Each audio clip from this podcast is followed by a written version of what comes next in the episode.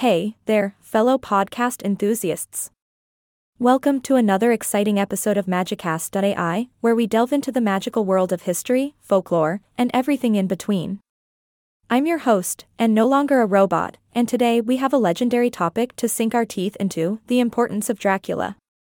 Now, when we think of Dracula, it's hard not to conjure up images of a dark, brooding vampire with a penchant for necks and a cape that could double up as a bat. But let's not judge a book, or in this case, a vampire, by its cover. Dracula, my friends, is more than just a creepy creature of the night.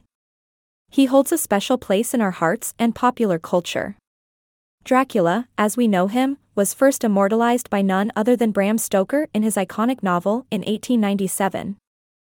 The late 19th century, a time of gas lamps, horse-drawn carriages, and killer vampires.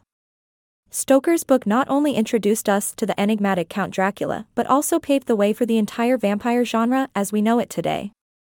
From Anne Rice's Interview with the Vampire to the sparkly vampires of Twilight, Dracula's influence is undeniable. But let's not forget the historical inspiration behind Dracula's character. History, the gift that keeps on giving. Stoker was actually inspired by the real-life figure of Vlad the Impaler, a 15th-century ruler known for his brutal tactics and, you guessed it, impaling his enemies. Talk about a guy with a nail-biting sense of humor. Vlad the Impaler's notoriety added a layer of complexity to Dracula's character. See, Dracula wasn't just another horror villain, he became a representation of our deepest fears and desires. He embodied both the seductive allure of immortality and the monstrous atrocities that come with it. Talk about a conflicted character, huh? But Dracula didn't stop at literature and history, my friends. Oh, no. He made his way to the silver screen, captivating audiences with his chilling presence.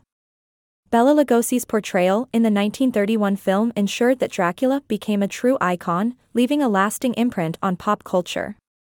And who could forget Gary Oldman's mesmerizing performance in Francis Ford Coppola's Bram Stoker's Dracula?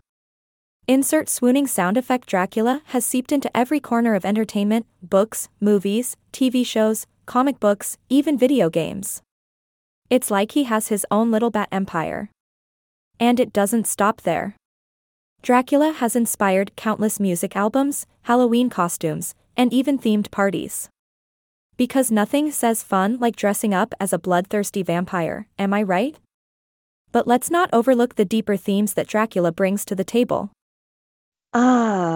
Symbolism, my old friend.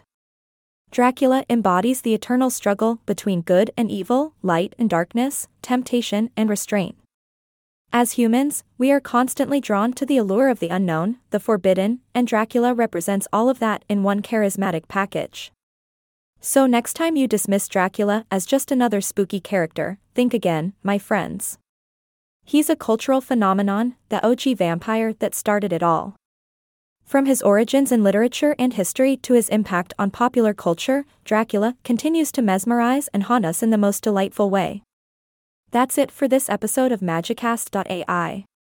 I hope you've enjoyed this thrilling journey into the world of Dracula. Remember, stay curious, embrace the shadows, and keep those garlic cloves close by. This is your host, signing off with a spine-chilling laugh.